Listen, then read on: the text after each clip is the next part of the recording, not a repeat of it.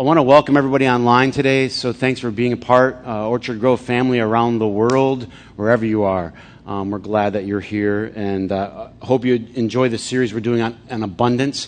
Jesus says this, John 10, 10. I came to give you what? Life. And I came to give it to you in its most abundant form, or that you would have to the full. And actually, the word abundance it kind of it actually means more than full. It means spilling over. So this, by the way, Jesus is using using this in the context of him talking about being the good shepherd. You remember this? He says, "I am the good shepherd." So this is not lost on all the Jewish people there who knew well Psalm 23, which is, "The Lord is my what shepherd; I shall not what want or lack or have less." So the idea is, and then in that psalm it says, uh, "My cup what runs over," right? So that's, that's, how some of you guys like your beer poured, you know, over, right? This is what you want. You know, you go in, you don't want to go, oh, hey, that's not a good, they say that's not a good what? Pour, right? So your cup is spilling over. This is how um, Jesus is speaking to them in, in this context. It's, it's the context of there's more than enough. Now, just think quickly. How many of you have operated some of your life on less than enough? Less than enough sleep? Uh, less than enough money? Less than enough time? You were, I was driving in front of somebody yesterday that had less than enough time. Has anybody ever been driving close to that person? I have less than enough time. And we've probably all operated on this thin margins, no margins. I don't have enough time. I don't have enough money. I don't have enough. And so th- the idea behind this is uh, I came to give you life, but that you would have it in abundance or spilling over. Unfortunately, it can be rare, but have you been in the place recently where you got somewhere early and you were able to relax and sit down and collect your thoughts before the thing started? I know not Sunday morning. But have you? It's something like, well, wait a minute, I got an extra three minutes. We've sort of, we've sort of organized our lives around not having enough. I get barely enough time to get there, barely enough money to get through the month, barely enough energy, barely enough emotion to give my wife a compliment. I was talking to a guy yesterday. Of course, now that I'm getting married, people have all these things to say have all these things to say. So I sit there and listen to their things to say, right? And they all have a thing to say. But then the guy across will say, well, he was saying something to me about, and then he was, it was his anniversary coming up, and someone was saying, well, well, you should do something romantic for your wife. And his comment was, ah, I don't do that. Right? Now, he was very proud, was very macho, right? It was his way of saying, I don't do that. I'm beyond that, you know. And the thinking is, right, I'm beyond that. I don't, I don't need to do that stuff anymore. A lot of people live their life, right, where they have no extra emotion to give. They don't have anything extra to say nice to somebody. And I think the abundant life is not, is not just one dimensional. I think it's multidimensional. And I, what I believe is it does have to do with our emotional reserves, our resources that are here. Let's just be honest. Are some of us, probably I could say all of us, short with people when we're tired and out of time? Are we short with people? All right, now, my hand's up, don't worry, all right? Um, are you also are you also short or curt or rude? That might be the word with the people that are closest to you. Yes. Why? Because you can get a pass, and and and you should listen. This is important. You should for a while. This, is so, this will help somebody. The problem is, because you got a pass once or twice, you get in a pattern of getting a pass, and now you know I can take whatever out on the person that's closest to me. Right? And since I'm about to get married, you guys can preach this back at me in a couple months, all right? Say, but this is true. All, this is true of all of us. Because I can get a pass with this person. I will, right? I will polish myself up for work because I can't do it with my boss, but I'll, I can be short with this person, and we let ourselves, think, we let ourselves into a pattern. That's not abundance. That's lack. And what Christ came to do was to give us abundance. You mean, Chris, it's possible? You mean people live that way where they have an extra few words to say to their son? They have an extra uh, hug to give to their wife who's hurting? Yeah, I mean, they can stop and listen? What's the first thing that goes when you have lack? Listening. I don't have time. I don't have time to hear your story. Some of you guys, like, just get to the point. Is that the point? to get to the point? No. And this is, the, is, this, is this the hardest? I mean, if any guys are with me out there, this is the hardest of our hard challenges, right? What, why do you want to get to the point? Because we want to get the toolbox out and what? You want to get to wrenching on it right away, right? They haven't even got three sentences out and we got the toolbox. Just a minute, I'll be right back. I got something for that. What do they want? I want to connect. I just want you to hear me and hear me and hear me, right? Oh, wow, a little tension here. Okay, that's okay. Think abundance is the ability to do that. What I'm going to talk about during this series is a growth, and growth requires that you and I change and evolve and become. So don't square yourself off and say, well, this is what I am. This is what the Kramers are. You know, this is what the Smiths do. No, that's not it. Yes, you got some heritage. Yes, you got some of your DNA. Yes, you got some of your culture. But you are still becoming the person that God designed you to become. So it begins with the understanding that there is abundance. People tend to live their life with one of two worldviews. And the, and the worldviews they tend to live are I have extra, life is abundant, or life is broke. You tend to look at you tend to look at life and the world like, you know, there's so much love to go around. There's so much goodness to go around. There's so much there's so much money to go around. There's so much of everything to go around. Do you know that there is plenty of food on this planet to feed every single person. Plenty times whatever. We live in an abundant world. This is so important. There's plenty of food for everybody. Yet, a lot of people go hungry. It's not because there isn't enough, it's because it's what? It's not allocated properly. And we, we don't have time to talk about all that, although we will and should, and we have in the past. It's such an important idea. But people also have the idea that there's not enough forgiveness to go around. Therefore, I have to cut mine off right here. I need to be hard on the. Now, what type of criminals are you hard on? Ready for the answer? The kind that you are not. Huh? That's the kind you're hard on. I mean, you get with your family, ah, I tell you what, that was kind of, right? That's the kind that you are not. You're the other kind of criminal.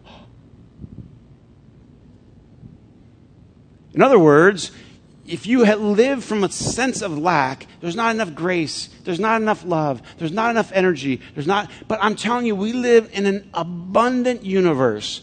And Jesus came and he was showing us, I came to introduce you into that. Have you ever eaten with somebody? I, I mean, I'm not, I'm not talking about that had like, oh, this person has a lot of money. I'm talking about has a lot of money. And if you ever have, it's a completely different experience from the like the miser over there that's like uh, looking at the check and you know going. They don't. They, they don't. It's just not even a thought.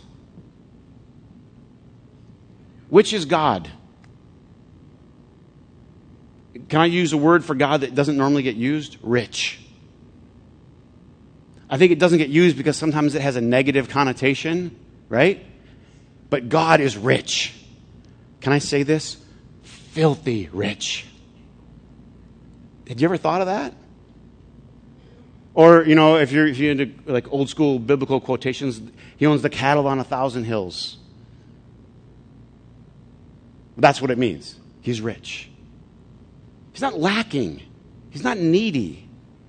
And you, you've been around people that are trying to pretend they're rich, they're different altogether, right? But people that really are, they have nothing to prove, nothing to show, and they're not stressed. By the way, one of the reasons I think we, we have trouble with the word rich is because I, I think of two reasons. One is because we perceive rich as bad or evil at times because of how people attain it, which can be bad, can be very bad. That's why it says the love of money becomes the root of evil because if you love it and you, you're obsessed by it and you want to stomp on it's the how you get there. So if you have to stomp on other people to get there, that's bad. I'm near with me. It's not having it that's not bad. This is so important. Money's not bad.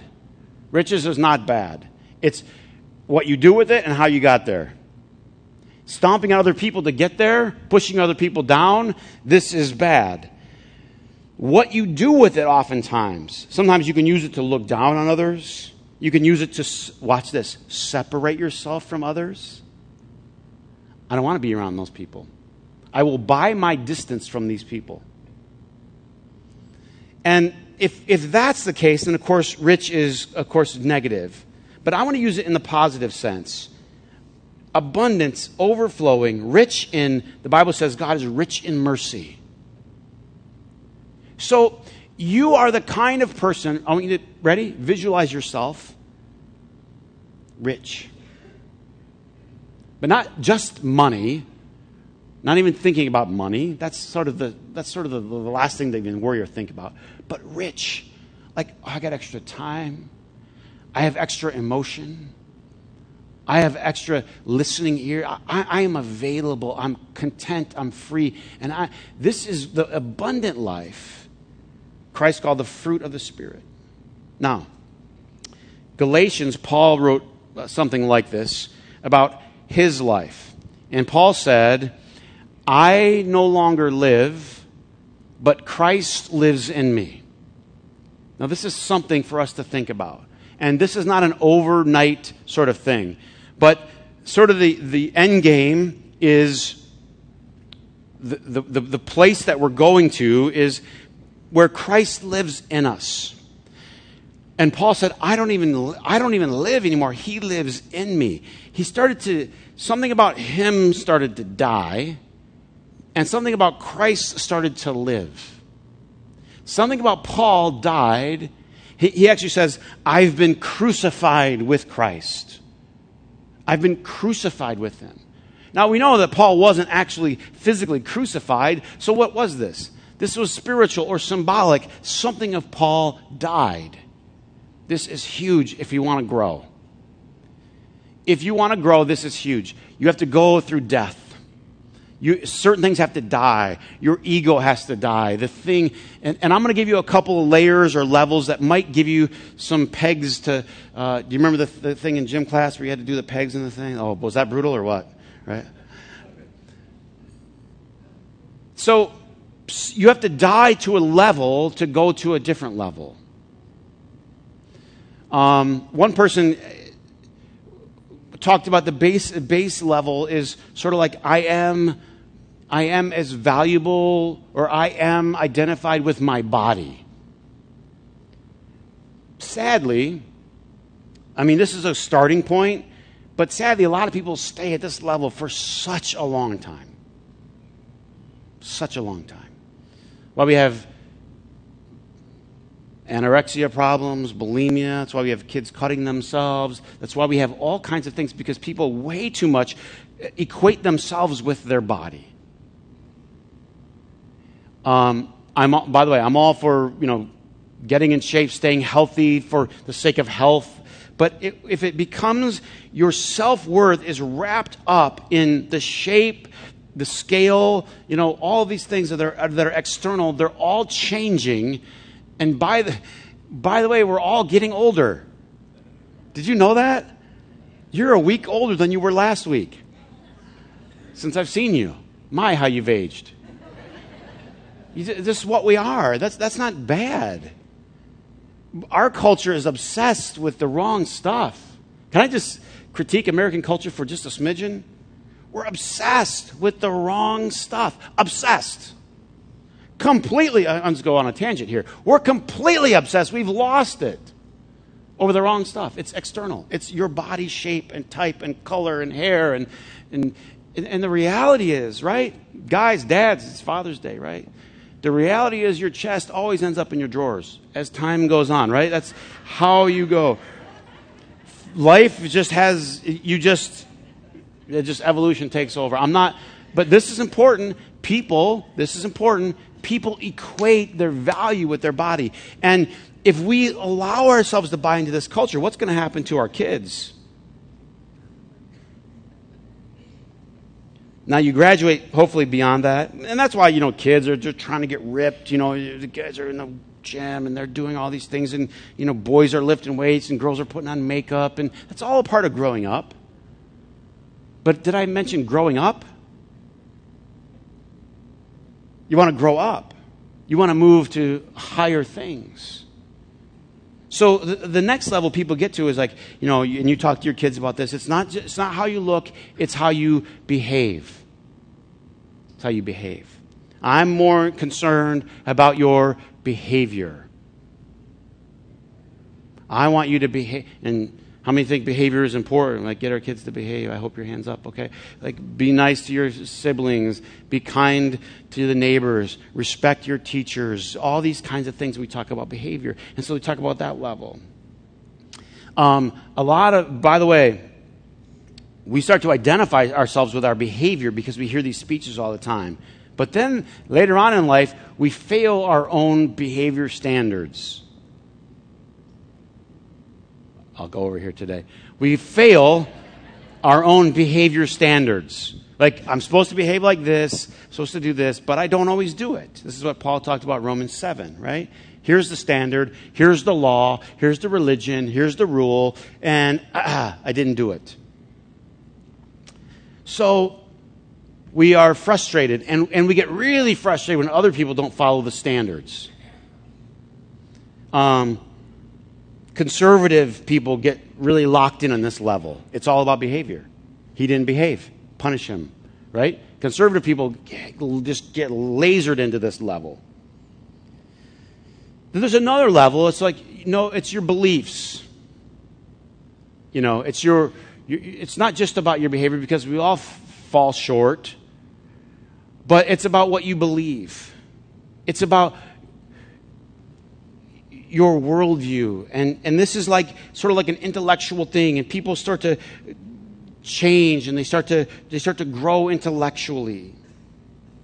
Actually, it's, what's interesting is conservatives get stuck at one level, liberals get stuck at this level right? That's why you'll see someone that's very liberal on TV. They criticize certain conservative people, but then they go off on a rant and shows the ugly. The, the ugly just comes out of them like a because they haven't.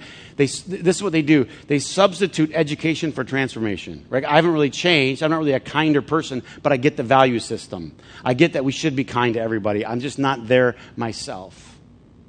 Say, Chris, well, what is what hope is there? I mean, where are we supposed to end up? This is so important you're supposed to transcend this. I'm supposed to transcend this to what Paul got to a level where he said, I don't live, but Christ lives in me. When you talk to somebody, what our conversations around what are your goals? I want to do this. I want to do that. I want to live here. I want to make this. We all been trained that way. Very individualistic. What Paul said is no, I no longer live. Christ lives what? It's like a self driving car.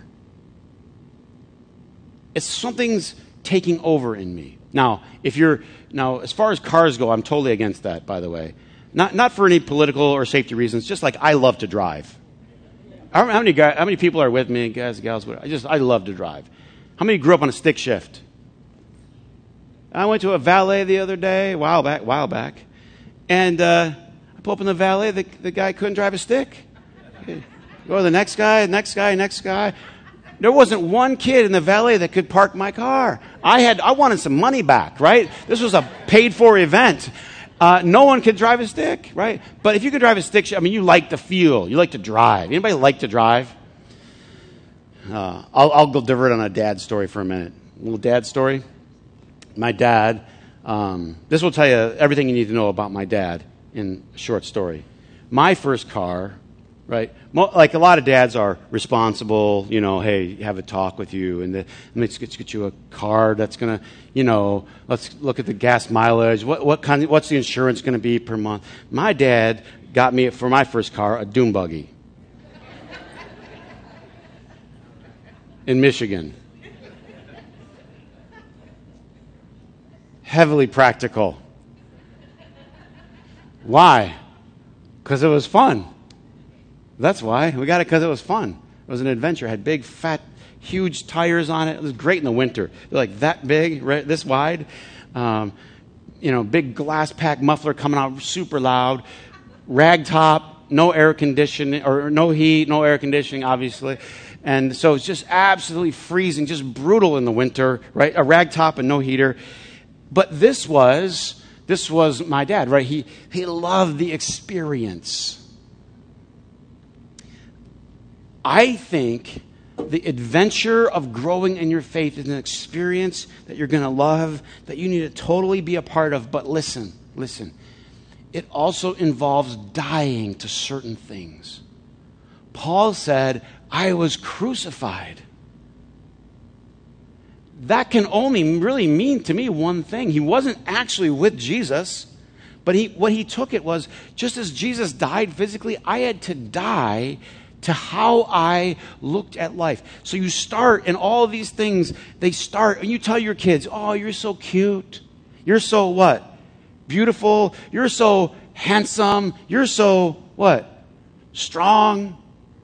Anthony's little boy comes up to me every Sunday and, and, and he, he gives me a high five. And every time he gives me a high five, I go, oh, and I blow my hand. like, And then he just, every time, every Sunday, he rears back farther, right? Like he just winds up. He just can't come running across the church to show me how powerful his high five is. And those are all good for this age. Are you with me? They're good. But you can't for the rest of it, you can't be 45 years old doing this thinking that my value is in how hard I can hit the pastor. Some of you need to think about that, right? Your value has to go beyond these things. And that'll die at some age. And that'll be fine that it dies. That he's not the world's strongest man. Some people, they stay on these pursuits forever. And so you die to that level, and then you, you, you go to another one. But the problem with a lot of us is we sort of aren't willing to die. We aren't willing to sort of let go of these levels. And they were good. They get, they build you, they build your self-esteem. I mean, you can just see how tall he feels when he does this to me. And I, like, I'm blowing my hand and he just gets, his chest just gets huge. This is good self esteem and self worth and all these things that build it, they're so important. Um, you remember Paul the Apostle? Com- we talked about him a couple weeks ago, completely going the wrong direction at 100 miles an hour. But this is what Paul said later on. When he, when he met Christ and he turned and started going the other direction in his life, he goes, What I was doing, I did in ignorance. This is a good word. I did in ignorance. Paul was completely fighting against Christ, but he was doing it in ignorance. How many can think back over earlier parts of your life and think about, man, was I headed 100 miles an hour the wrong direction, but I was doing it with sincerity? I mean, in other words, with what I knew, with what I had, I was headed this direction, and that's okay. But then when you wake up, when you have that moment, you have the chance to turn or to die or to repent or whatever word works for you, you take it. Think for a minute, if you can, about the turning moments in your life, the dying moments. One of the reasons why we don't like to slow down, a lot of us, is because it gives us time to reflect or to think. One guy was telling his friend uh, about leaving the church in general, not here, but just, he says, You know, I, I've, I've stopped believing in the whole thing. So he's on a crisis of faith and he decided he's going to leave. So they were talking about it, and he said, But the thing that I'm worried about, this is so good.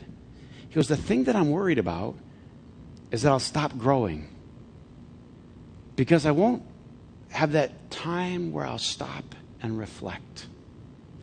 Like down here, he knew how important that was for him. He was wrestling mentally with all kinds of the things that I think a lot of people wrestle as you grow older. I mean, if you're a thinking person, you're just going to wrestle. What he couldn't get his arms around is like, I think if I just unplug from the whole thing, I'm going to stop growing. I'd like to put a challenge to all of us. And here's the challenge to stop, to think, to pray, and to grow. Too often, what we like to is bandage things up and move on. But the reality is, for us to grow, for us to change, we have to pause. Ready? Pause long enough to be wrong. Pause long enough. And if we don't pause, if we don't stop or pray or think, what we do is we just keep pursuing. For a lot of the guys, since it's Father's Day, I'll do a little sidebar here. Now we need to pause, and we're going to continue in the series. We're going to need the help of other people.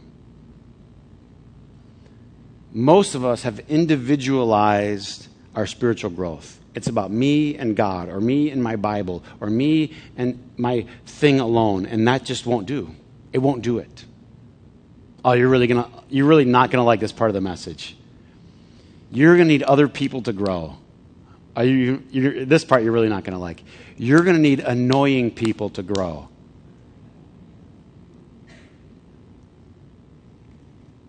What? No, here's what I want to do. I want to get around all these nice people. I want to invite only nice people to my Bible study, only really uplifting people to my cell group or my small group or whatever you call these things. And that's not going to do. You need a couple annoying people. Right? What do, what do most of us do? We just put a little cocoon, we remove the annoying people from our life. They're never us. Obviously, the annoying people are. Is this true? Now, they're not near you. They're not near you. But how many, of you, how many people here know an annoying person? They're not near you, but. You know one? Now, what's our human nature? Get away from them, right? Avoid them. I'm not talking about abusive. I'm not talking about you need to hang around abuse. I'm not talking about that.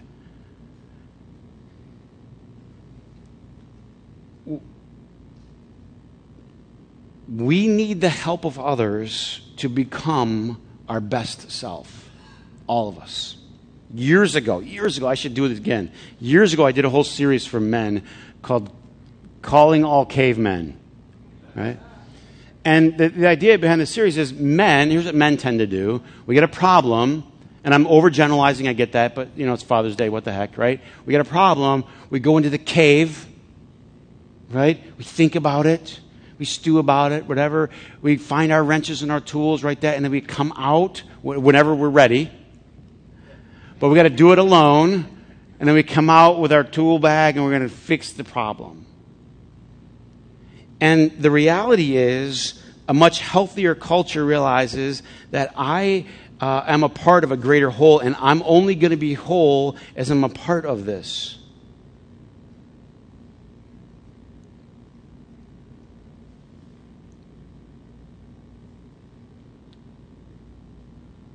Fixing our problems with anger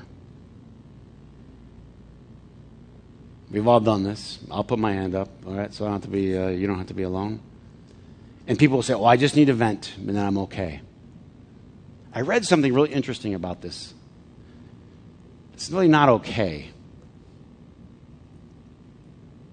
Because what you do is you push people to a, a, place and say, so I can get that out. Now that's the new that's the new standard, that's the new norm. And the next time, it's that plus a little bit more. It's that plus a little bit more. It's that plus a little bit more.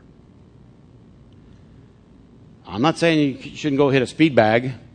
I'm not saying you shouldn't go swim a few laps. I have a heavy bag of my own, right? I've taped a few faces. No, I haven't done that. that was the early days. Uh, there are ways to release energy, but to release anger on other people, those are not good things. We have to, look, this is a, this is a sign of growth. Look, why are we really angry? Bottom line, because we're not in control. It's the bottom line. You can cut through all the layers like this, this, this, but trace it down to the root. I'm not in control. And so I think anger is a way I can control this situation. And the other way you can do it is to die or not be in control. Oh, talk about a bummer for a Father's Day message.